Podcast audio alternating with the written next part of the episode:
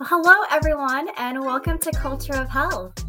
In an environment of health disparities, Providence is committed to improving diversity, equity, and inclusion in our communities, workplaces, schools, and more.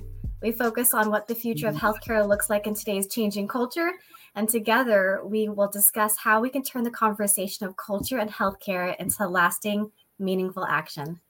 I'm Anna Nguyen, a licensed marriage family therapist and program manager for our behavioral health and primary care integration program in Orange County, California, and under for, under Providence for St. Joseph, St. Jude, and Mission Heritage Medical Group. Joining me today is Jankee Pandya. She's a licensed clinical social worker that performs as a behavioral health therapist for St. Jude Heritage Medical Group located in Fullerton, California.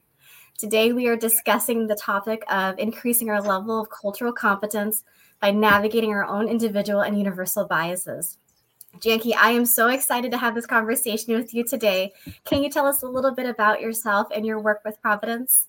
Hi, Anna. Um, yeah, of course. Uh, so, like you mentioned, um, I am a therapist for Providence. Um, I work and support um, our primary care integration program. We're kind of an extension of them. Um, so, working with uh, patients who are being directly referred by their primary care doctors and providing them short term based therapy. I'm so excited because, you know, I also have a background in therapy as well. And this is really a conversation where we get to have therapist to therapist um, topics on, of course, as we are all here for um, bias. Now, let's kind of dive into it and let's talk about what that really means and what it is. We have so many different types of biases. Um, but, you know, what it really kind of comes down to is a lot of the times our brain gathers data. I know at a young age, you know we always say kids absorb information like a sponge. And the reality is is as we continue to grow we don't necessarily stop. And what bias really is is it's our filter of our experiences um, all the things that we've accumulated over time. Every time we interact with someone we gather all of that data. And sometimes our brain what it does is it does make judgments. Now our job is to really identify how it makes the judgment and what can we do about it. Um, jankee how many um, in your experience in your work as well you know what kind of different biases have you come across? Um, i mean i think in different platforms of the work that i've done i've definitely come across quite a few types of different biases um, you know implicit bias conscious bias unconscious bias environmental bias um, and i think all of these different biases have um, you know a big impact on someone's ability to want to seek out support or you know be even open to having a conversation with somebody um, about maybe even working on their mental health or addressing mental health concerns. Um, i mean if we go into the different types of biases um, you know unconscious bias right? That's something that someone may not be necessarily aware of um, and it kind of is something that might be stored, you know, in someone's data bank in your brain, um, and and they not may not be necessarily aware of the fact that that's what they're um, being biased about. Uh, you know, we as human beings we uh, carry biases because we all have had both different and similar experiences to each other, and um, having these biases, whether they're conscious or unconscious, um, they don't make us bad people. It just means that we want to be aware of um, you know the biases and try not to have them interfere with our judgment or our decision making uh, another form of bias that i have come across is implicit bias. Um, you know we can have beliefs that don't match um, or contradict our belief system without us realizing it. And you know an example of that can be we can be honest about um, liking a particular social group however still have an unconscious bias towards that same social group. Um, this may be related to our past, maybe our upbringing. Um, you know, we talked about environmental biases that can also play a role in this. Um, and, you know, it, these experiences may have um, kind of given us a little bit of like a, a guide in how we we have these biases, but it's also our responsibility you know to educate ourselves and you know take into consideration how we can um, better understand them and not let them affect us, like I previously mentioned. I love that you're breaking it down because this topic, it, it can be so convoluted. There's so many different types and there's so many different filters that go along with it. I love that you mentioned um, a couple of minutes ago, you even mentioning it doesn't make us bad people. If you're human, you have bias, unless you are a robot or AI. But because we are human, we have these experiences, they start to accrue over time. And we have ones that maybe we're not aware of, like you mentioned, the implicit, and we have ones that we are aware of, which is the explicit bias. And those are the decisions that we are actively making with the intention of knowing um, what our biases are. And, you know, as we're talking about this, I can tell you, I feel like the word bias has such a negative connotation to it because it comes as such an accusation. You know, when someone um, accuses you, like you're biased, it really kind of um, it comes with the accusation of saying, we can't see objectively. We can't see clearly the situation for what it is. And I think over time, there's just been such a negative meaning to it. We want to break away from that. We want to talk about more of how can we normalize the idea that every single person has bias. And if we know what it is, if we can identify it, it's really more information that we have. You know, Jankee, I always think about mental health and how we think about something like anxiety if you go through the symptoms of anxiety of a panic attack and you don't know what it is, it feels really scary. It feels like we're not sure if we're going to have a heart attack. We're not sure if we're dying. You know, when our heart hurts, our chest hurts, we get these palpitations. Uh, but the more we know about what anxiety is, what a panic attack is, the more we have control over it. I think about bias as the same thing, as especially in this day and age, is the more information we have about it, the more we know, the more we're able to make informed respectful decisions without having to be unfair to anyone or even a particular type of group. Now, I know when we talk about bias, we often think about uh, the really common themes of race and ethnicity. But Jankee, have you seen um, other themes that have been coming up, such as age or background, gender identity, you know, sexual orientation, being differently abled? Some of these topics that maybe are not as known. Yeah, absolutely. Um, I mean, like you mentioned, I think, you know, uh, the one that people know about the most um, or can maybe pinpoint and, and, see clearly as, as bias um, are race and ethnicity. And, you know, some areas that people might not kind of put into that category of having a bias or, um, you know, being biased about a certain situation. Um, I think even in just the work that I do, some of the stuff that I've come across is, you know, um, bias based on age, um, you know, bias based on um, gender, bias based on, you know, someone's ability, um, you know, bias based on their social status. And so uh, it, it definitely is something that exists and it's something that, you know, can impact somebody's well being and their ability to be able to kind of move forward or thrive. Um, but I think these different biases um, also are uh, something that you know people fail to realize um, as biases. I think you know when you um, when someone brings up you know like an a, an older person's ability to do X, Y, and Z, they see it as like, oh well, they're older, so you know that's probably the reason why they can't, rather than that you know that's an assumption right? That's an assumption that they're making about a, someone based on their age without recognizing that person might actually be quite able right? And so um i think it's not some people don't even recognize that they're being biased in that situation. Um you know and i have an example of uh you know coming across something like that. Um, my husband and i were at a grocery um store not too long ago and you know we were parking and um we had noticed that you know there was a woman that had parked her car in a um a handicap space and um you know she had the handicap placard on her car and you know she had everything that she needed to be able to be um able to park in that spot. Uh, but i guess some woman had come out of her car at the same time we did along with the woman who had parked in the handicap spot. Um, and the woman that got out of the car in the handicap spot she was walking, you know, normally into the grocery store. And my husband and I heard the other woman say, um, well, she doesn't look handicapped. And, um, you know, that's kind of, you know, where uh, that's an example of, uh, you know, of someone who might be differently abled um, being biased towards that, right? We have this bias that someone who is parking in a handicap space should, you know, either have difficulty walking, should, you know, have um, maybe in a wheelchair, you know, a cane. Um, eh, there's various different ways that we've kind of thought of someone to be, um, you know, considered handicap. And, uh, you know, there's so much more to that, right? There could be underlying things that we physically may not be able to see that puts them in that category as well. So, you know, that's another example of our bias towards someone who, you know, might be, um, have a disability. Isn't it amazing how our brain can make such quick and snap judgments? I, I think in some situations it, it will serve us well. Like if we are walking down a dark alley and we are noticing a dark figure behind us, our brain is going to immediately make the snap judgment. You need to run. This is a dangerous situation. We need to get out of here. But sometimes our brain makes those same snap judgments in situations where maybe we need to take a step back and reevaluate. I love your example, Jankee, because that's a great example of a situation where maybe we need to take a step back and think, okay, is there more to what I'm seeing on the surface? You know, in behavioral health, we always talk about the iceberg. We only see the tip of the iceberg, but there's so much more going on underneath the surface for someone.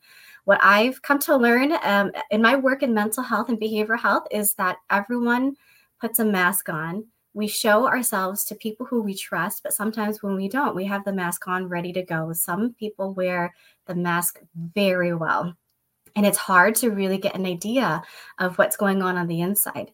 Like you mentioned you know being differently abled means so many different things. It doesn't mean a physical thing at all times. It can mean something that's internal that's going on things that we can't see. And a big part of it is going to be how do we check in with ourselves and have enough self-reflection? So the big question i always get and i would imagine Jankee that you always do too is Okay, so we know all this about having a bias. Um, what do we do with it?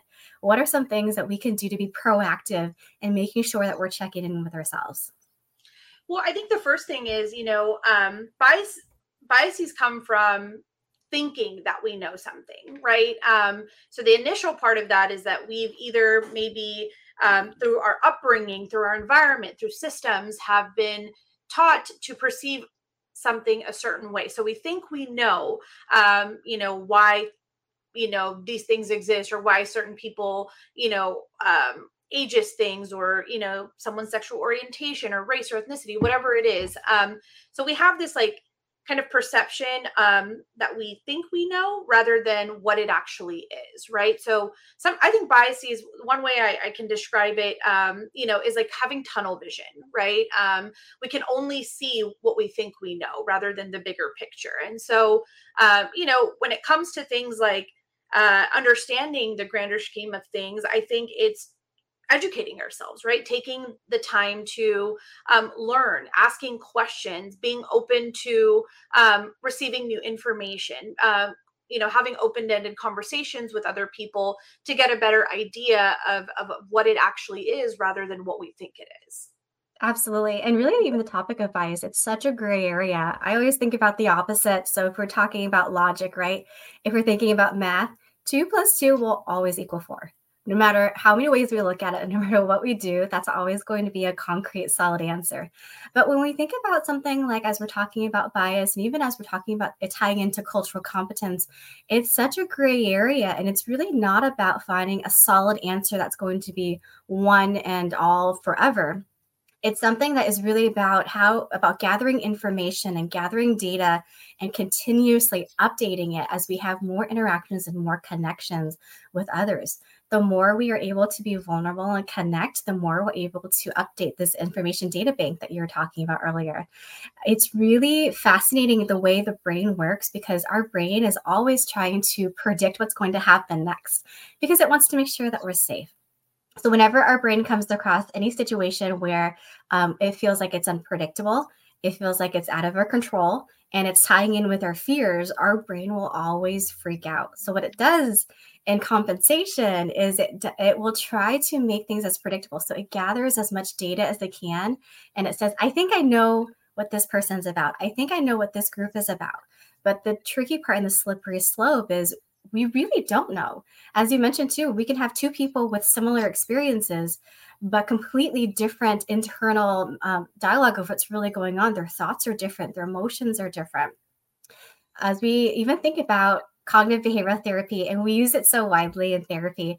It's really the foundational um, process of identifying how our thoughts tie in with our emotions, leading to what our behaviors are. And when I think about even bias, I think about okay, how do we identify what our biased thoughts are?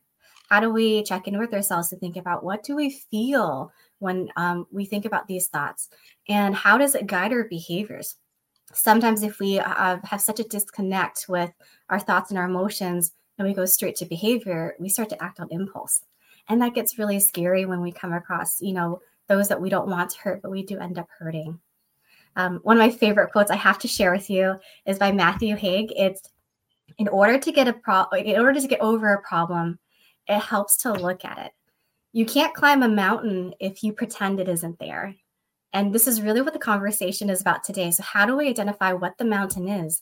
How do we know how to climb it? And how do we do it in a way that's so um, respectful and kind and compassionate towards others? Because you know, I feel like that's what really life is about. It's really about connection and getting to know one another. The more we get to know another person, the more we get to expand our experiences.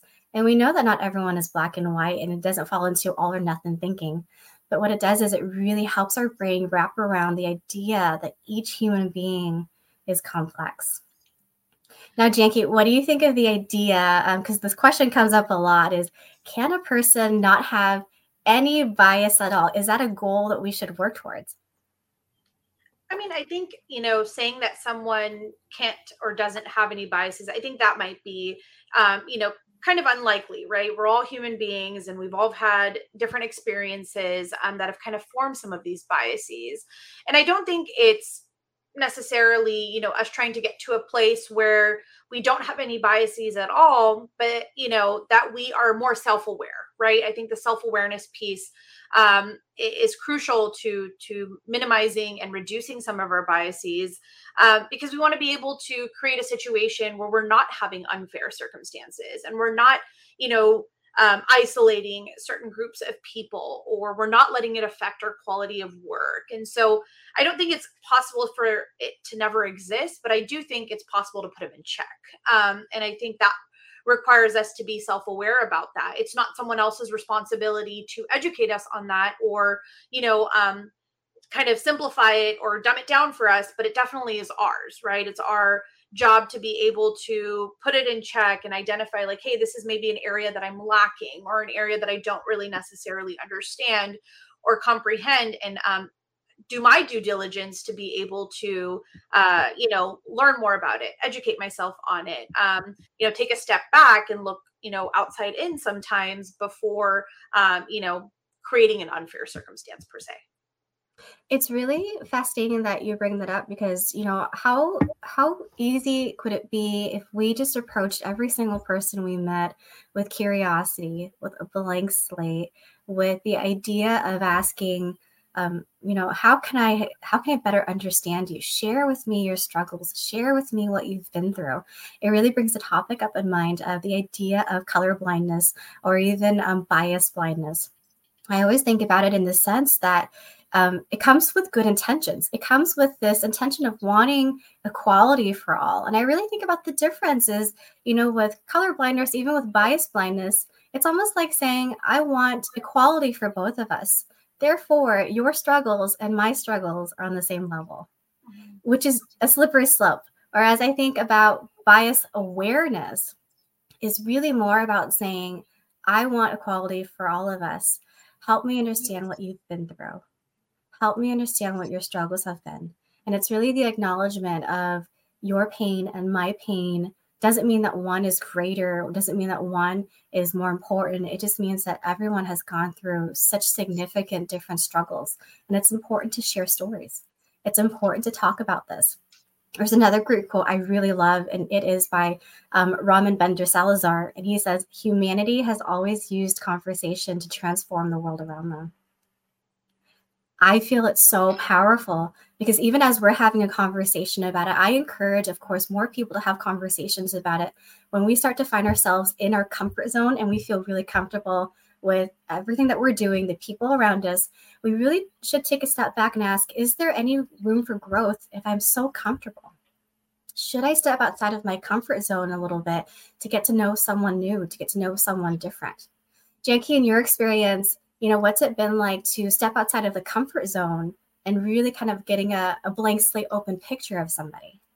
Yeah, I mean, I think initially it's really difficult. I'm not going to lie. I think um, sometimes when you're raised to think a certain way or believe um, certain things, um, kind of going against that isolates you, right? Um, it might make you the black sheep. And, um, you know, even a personal example of myself is I come from a very um, conservative, strong South Asian community, and um, South Asian beliefs in itself can have very conservative views at times. Um, and so, for someone like myself to be able to work in the field of mental health, um, mental health is very stigmatized in my community, right? There's a lot of biases already formed regarding mental um, mental health, right, and and just having a mental illness in general. And so, I think in for, with that example, it can be very difficult sometimes to step out of you know that comfort zone or what what you know and you know kind of go against the water rather than you know go with the flow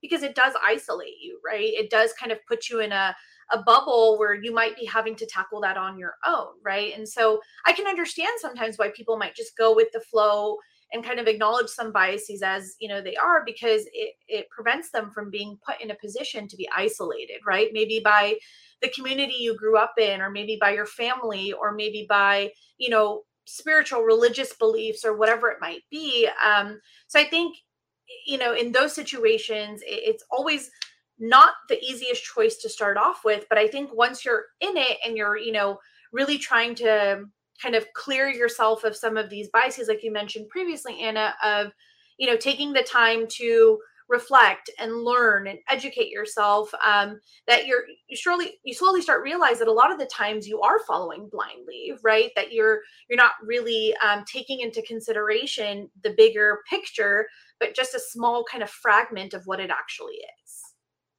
I love that you mentioned the family unit because um, as we're talking about the idea of checking in with our biases there are so many different environments that bring upon um, and trigger different emotions in us right? So if we're thinking about the family unit um, or even relationships that we've had for a long time and family i say loosely it could be um, the family that we grew up with it could be the family that we've chosen um, when the, in the family it's a little more difficult i feel because we are so closely embedded within the system. We have these long relationships that we've had for many many years and sometimes when we're so deep in it it's hard for us to take a step back and see. Whereas sometimes in a professional setting um, let's use healthcare as an example. It could be sometimes a little easier to be able to check our biases at the door because we can say okay this is a professional setting. This is what i'm going to do. And it's common to ask questions. It's common to approach it with curiosity. It's common to you know want to get to know a person that we don't know very well like an acquaintance.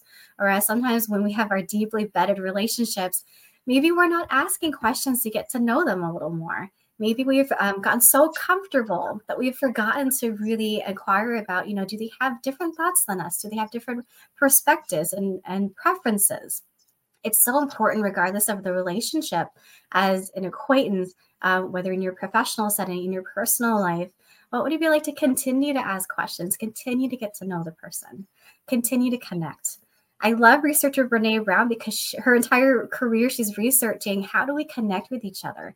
How do we create a sense of belonging? And when we look at something like um, when we are checking in with our own biases, we are really making sure that we are checking in with our experiences, our assumptions to be able to set that aside so that we can connect, so that we can belong. Um, one of the things that I really think about often, Jankee, is biases. Um, it's not as black and white, right? There's such complexity to it. What do you think of the idea of there's positive in biases? I think sometimes, um, you know, the positive component to sometimes having a bias is um, it'll it can serve as a protective factor for some people right? Um and, and it's de- it's also very dependent on how that biases is you know relayed perceived um believed even because as long as it's not impacting or getting in the way of uh, or impacting a group of people or getting in the way of you know uh, growth or whatever it might be i think sometimes having those biases can be advantageous um, because it might allow them to create a protective factor in a situation that may not be so beneficial to them right um, but I, I think it's also how it's disseminated and how it's portrayed I love that because it's really about how we use it too, right? It's not about looking at like it's good and bad because very rarely in this world and in this life is something just truly 100% good, 100% bad. But the way we want to look at it is how do we use it um, to be more respectful? How do we use it to connect? And one of the things I really think about is, you know, being in healthcare. Um, do you have have you had the experience of seeing it play out whether it is for the better or maybe for the worse um, having having bias maybe impacting patients getting healthcare yeah i mean i think i've seen it more for the worse of, of patients um, getting the support that they needed um, you know i think nowadays it's one of those situations where I, I hear a lot from you know some of the patients that i work with that um, it might be more so leaning towards um, a provider might have bias towards uh, you know treating a particular diagnosis um, because of the risks right? Um, so in that sense i don't think it's necessarily always a bad thing. I think it might be just maybe the provider had a bad experience with someone who had uh, the same health condition in the past and so they're not necessarily wanting to go a treatment route that might be you know um, what the patient is okay with or what their patient's like oh well why don't we go this route or what and a, a provider might be a little bit more hesitant right? But at the end of the day if we're truly advocating for our patients and wanting them to get the best care possible um, i think take you know kind of removing those biases and um, all it takes is giving the patient all options possible right? Risks benefits you know um, upside downside and and that can help remove some of those biases as well. Um, you know i think also age like i mentioned previously like there's also a stigma with older adults right? Um, there many people might have the bias of like oh well why are we doing such invasive procedures on them or spending so much time with treatment when we know that they probably won't be here for much longer right? And so I think some of those biases do come up in the healthcare setting um, when it comes to providing patient care. And sometimes I don't think it's always ill intended. Um, I do think that sometimes it might be just because, you know, okay, this is, this might even cause them to have more concerns, right? If we're doing an invasive procedure on a 93 year old, um, there might be some long-term consequences after that and, and, and could make things more difficult. Um, so I, I just think that some some of those things definitely do come up in you know working with patients or what i've heard from patients um, in, in getting the services that they need.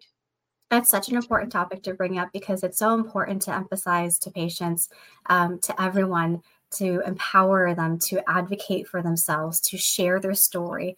It's hard because of course if we um, we don't know someone we know on the surface things like our brain makes those quick snap judgments it's important to be able to advocate for ourselves to be assertive and to say you know i'd really like for you to take a look at this again or i'd really like for you to share with me again um, help me understand if we can talk about it a second time a third time help me understand what your recommendations are. You know being able to speak to our own experiences and what we also want out of healthcare as well and, and behavioral health and what we want out of life in general. It's good to have an idea, like you said, of all the pieces of the puzzle, all of our options so that we can make an informed decision one of the things I always think about with bias is okay, if we flip it to because it's not black and white, right? It's not all or nothing. If we flip it to how we can we use this to our advantage, it could be used as a tool to just gather more information. It's not used as a tool to obtain a one and only answer. So if we're thinking about it in terms of healthcare as well, and the examples that you gave, Jankee, it could be used as a tool to say, okay, I think I have an idea of what's going on. But what would it be like if I asked more questions to find out more answers to gather more information. Not to mean that the answers are going to be solving the issue here. It just means that, okay, the more data we collect, the more information we have about a person, the more we see them as a human being, and the more we can um, treat the complexity of what's going on instead of maybe the all or nothing or black or white issue. And I think it's really the idea we're getting into the gray area of how to think with biases here. Right? We're getting into the gray of how to live with it, what to do with it, how to use it to our advantage, instead of having it be something that's a challenge or a barrier that we feel like we can't get over. I know it could be discouraging sometimes if we have um, something that is it feels a little shameful, right? And to be honest, because bias has such a negative connotation that there's a lot of shame with it, that we may not want to talk about it. We may not want to explore a little more. But the biggest thing we want to take away from what can we do is how can I self-reflect and think about this as a tool instead of it finding a one all be all answer in itself. And we think about um, interactions with relationships instead of looking for answers and using it to solidify what we think about a person entirely and we generalize it because really that's how stereotypes form. We want to be able to think about okay, this is one person's experience. Is it possible that another person of similar circumstances will have a different viewpoint? You know, as we're talking about the complexity of it, is it possible to get to know a person underneath the mask? Is it possible to ask more meaningful questions? I always say, you know, small talk is is um, you know, when we talk about the weather, when we talk about something that's right on the surface, it doesn't really do anything for our soul. But when we talk about the things that are deeper and more vulnerable, we're showing people who we really are. And that's really what uh, combats having biases is if you show people who you really are, it's it's really on them what they decide to do with that information. For us, we've made the leap and sharing a piece of ourselves with another person. And I, I think along with it, Anna, uh, you know, besides, I mean, culturally competent providers, if you want to be a culturally competent provider and be able to kind of check your biases, aside from, you know, us showing them who we are, it's also allowing them and providing them a space to show them who, you know, show us who they are, right? Um, it goes both ways, right? It's, it's one thing to allow someone to know you and the intricacies and um, be vulnerable and provide it you know compassion and all of that but it has to go both ways right um, you have to be willing to allow someone to have that space um, and, and to allow yourself to be more culturally competent. Um, don't assume that someone from a particular race or ethnicity, uh, you know, falls into a certain kind of criteria maybe when it comes to their health or that they're already predisposed to something like that um, but allowing them the opportunity to share that and providing a safe space for them to do that absolutely and even on that you know i've worked with patients who are a little older. And it's so strong how biases can impact us because it's not just the biases we have about other people, but it's the messages we've uh, accrued about ourselves and where we're at. I've had patients who are a little older who um, have said, Oh, you probably think I don't know anything. You probably think I can't do anything because it's this message that gets sent out to society that gets um, generalized as a universal bias that then comes back inward and that's what they start to think about themselves. And that's the dangerous part is when we have biases that we have um, similarities with other people who have the same biases and that becomes a universal bias it always comes back around because that's the message that we then absorb and we ask oh is that is that what i'm like is that where i'm at with my life at this moment you know when we talk about something like ageism when we get to a point where we think about, oh, this is what society thinks of people who are my age, is that really reflection of me? And that's really what we're really trying to combat. We want to have the conversation. We want to connect with others because um, there's this golden rule that might be a little outdated, and it's do unto others as we would have others do unto ourselves. And I always say it's a little outdated because what if we, instead of the golden rule, what if we transitioned to the platinum rule? which is treat others how they would like to be treated. I think that's so important. I think, um, yeah, you know, do unto others as we would uh, have others do unto ourselves. It really, re- it's, it's assuming that everybody wants to be treated the way that we want to be treated, right? Um, we're like you said, human beings are not black and white. We're there's a lot of gray area, and so um, the platinum rule is really kind of being able to put all that other stuff aside and ask somebody and treat somebody the way that they would like to be treated. Um, you know, we can't just assume that oh everyone there's a universal way everybody wants to get treated right um, uh, different people's experiences um, kind of might change that and it might uh, you know some things might be acceptable for one and may not be acceptable for others right? And so knowing um, how to really be able to acknowledge what others needs are and how they would like to be treated rather than the assumption of like oh well i would like to be i like to be treated nicely and with kindness and with you know someone who's soft spoken and da, da, da, da, and so i'm assuming that that's what they would like as well. Um, but that's not always necessarily the case. It could be something that's completely opposite of that it's so important uh, as we're talking about this rule too as we're talking about connecting and being vulnerable a big part of it too is communication. If we were able to communicate how we like to be treated, how we like to be communicated, what's our love language, how do we know um, how we like to receive affirmations, how do we like to receive feedback, it all goes into the same effort of wanting to communicate better, wanting to get a better understanding of another person. And that in itself, we take that and we respect it and we honor it and it enhances the relationship so much. I can't even begin to tell you when someone starts to communicate and understand how the other person likes to communicate, it's almost like you're finally on the same wavelength. Instead of having AM and FM radio that's separate, you can finally be on the same wavelength to get an idea of, oh, when this person is direct, that's really their communication style. It's not personal to me. And I think about bias and cultural competence and really the same manner of wanting to really get an understanding of each individual, how they communicate, what their preference is.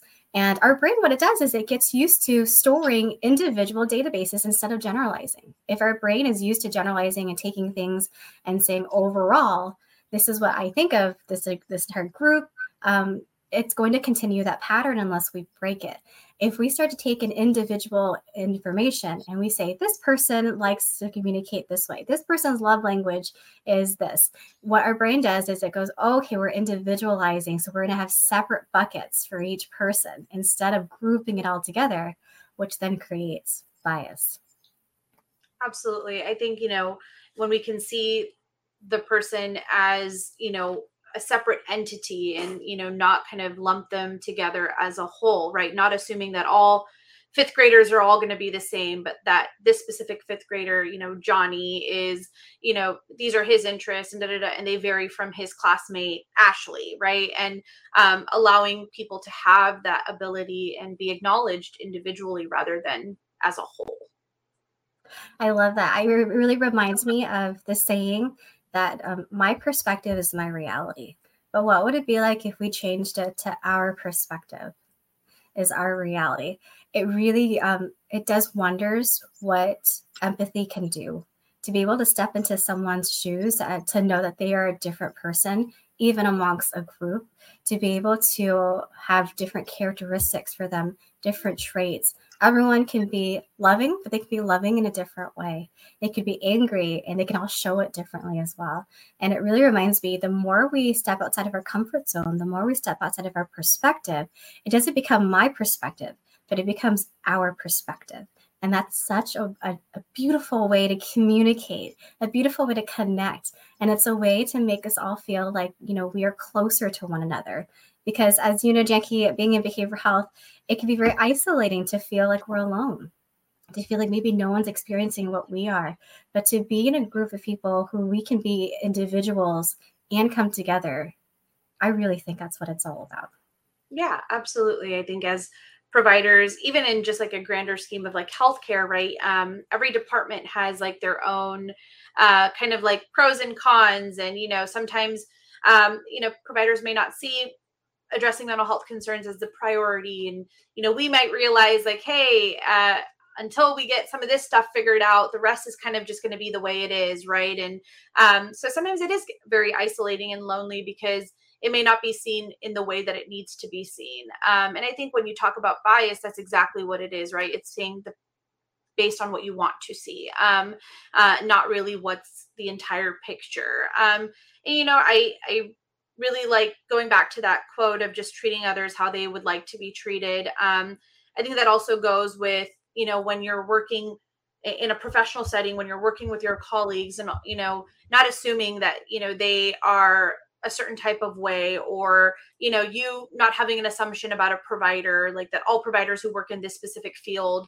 have this kind of you know perception about x y and z um, and i've come across that quite a bit you know in working with other professionals and other specialties is people are like, oh, well, cardiologists are always like this. And, you know, um, doctors who work in pulmonology are always like this. And so not kind of grouping people up. You're right. When we start to say always or never, that's a red flag for us to check in with ourselves. Now, Jankee, is there anything else that we haven't covered that you want to make sure our listeners know? Um, no, not that I can really think of, but I think one thing that, you know, if we're going to take it upon ourselves to help people check their biases or understand their biases or even bring their biases to the forefront so that they can start working on that, um, don't, you know, assume that someone isn't willing to change. I think that's the big thing that I've come across is some people will say, oh, well, they're just fixed in their ways or, you know, that's just how he is or she is. And um, I think it's one of those that's in, in itself is another bias, right? It's an assumption. And so, um, you know, giving everyone that blank slate, like we talked about, and I think more often than not, you'd be surprised that people are actually willing to hear you out and understand if it's you know information is disseminated appropriately um compassionately not in a non-defensive um kind of stance and i think if you are able to do that people are willing to hear you out Absolutely. And I, I, will say this kind of work is incredibly difficult. I know we're talking about it as we're giving examples. You know, I, I want to just emphasize this is meaningful, reflective, but incredibly difficult work. And if you're willing to do it, it's got amazing results. It's it's really the, the difference of seeing in black and white versus seeing in color. It really changes our outlook and our perspective entirely. But Jankee, thank you so much for your time today. You know, thank you for joining us today on Culture of Health. We look forward to continuing the important conversation on equity, diversity, and inclusion in healthcare with more experts from Providence in future episodes. Make sure to listen to all our shows on Dash Radio under Future of Health Radio or your favorite podcast platform. And follow us on social media. We can be found on Twitter and Facebook at Providence and Instagram under Providence Health Systems. To learn more about our mission, programs, and services, go to providence.org. And please remember the information provided during this program is for educational purposes only. You should always, always, always consult with your healthcare provider if you have any questions regarding a medical condition or treatment. Thank you, everyone, for listening. And remember, at Providence, we see the life in you.